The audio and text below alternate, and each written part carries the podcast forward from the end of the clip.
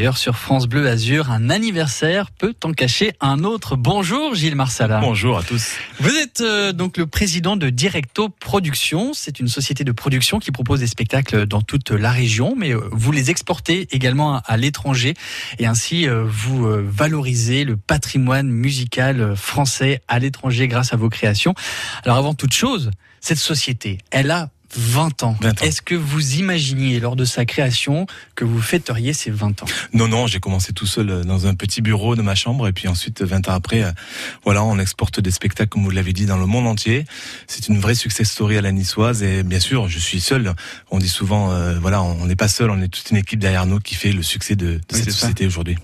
Alors, est-ce que c'est un vrai besoin pour les pays étrangers d'entendre notre patrimoine culturel français ? Le patrimoine musical, le monde entier nous l'envie. Je le dis à chaque fois, c'est vrai qu'on ne le sait pas assez, les Français ne le savent pas. On s'en rend pas compte, j'ai l'impression. On s'en rend pas compte. Ouais. Mais quand on voyage un petit peu, qu'on est tout le temps sur la route comme moi pendant des années, je peux vous dire que la France est aimée, adorée, adulée. La langue française est transmise dans le monde entier et grâce à ces spectacles-là, les spectacles sur le patrimoine musical français, on continue à développer la francophonie dans le monde. Donc c'est quoi? C'est Piaf, c'est Brel, c'est Aznavour, majoritairement? Oui, c'est tous les chanteurs francophones, bien sûr, qui sont connus, ceux qui sont connus en tout cas à l'international, puis après, bien sûr, d'autres projets qui viennent se greffer à ça, notamment au niveau local aussi. Oui, parce qu'il y a des chansons aussi style Titi Parisien, un peu, c'est ça, avec Douce France. Oui, il y a des spectacles qu'on fait tourner un petit peu, qu'on a décliné, hein, les chansonniers connus des années 50. Voilà, donc Vrel, bien sûr. Paris, le spectacle, c'est un spectacle que j'ai écrit ça, voilà. Avec des grandes chansons. Alors là, je raconte une histoire d'amour avec des grandes chansons françaises et on a produit ce spectacle aux États-Unis, comme celui que bien sûr tout le monde connaît, Piaf, le spectacle, qui est le plus grand succès francophone dans le monde depuis 2015. Oh oui, absolument. On en reparlera certainement tout à l'heure. Moi, je voudrais juste savoir, puisqu'on parle de production à l'étranger, est-ce que c'est différent qu'en France? C'est complètement différent, c'est l'inverse total, c'est voilà, c'est notre monde, c'est différent de chez nous, il faut louer les salles, trouver les attachés de presse.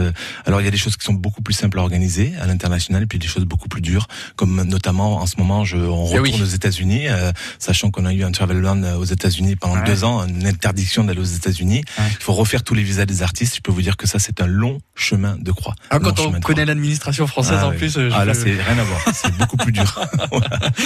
Et c'est important aussi que les auditeurs de France Bleu Azur sachent que ces créations-là que vous exportez à l'étranger sont nées ici. Et ça, c'est important aussi. Hein. Oui, je mets un point d'honneur à faire toutes mes créations à Nice. Je suis niçois, fier de l'être. D'ailleurs, je le montre dans le monde entier. Et du coup, j'aime bien aussi le faire ici et le faire aussi travailler les artistes locaux. C'est le cas, puisque l'ensemble de mes spectacles font travailler plus de 200 artistes et techniciens régionaux, locaux.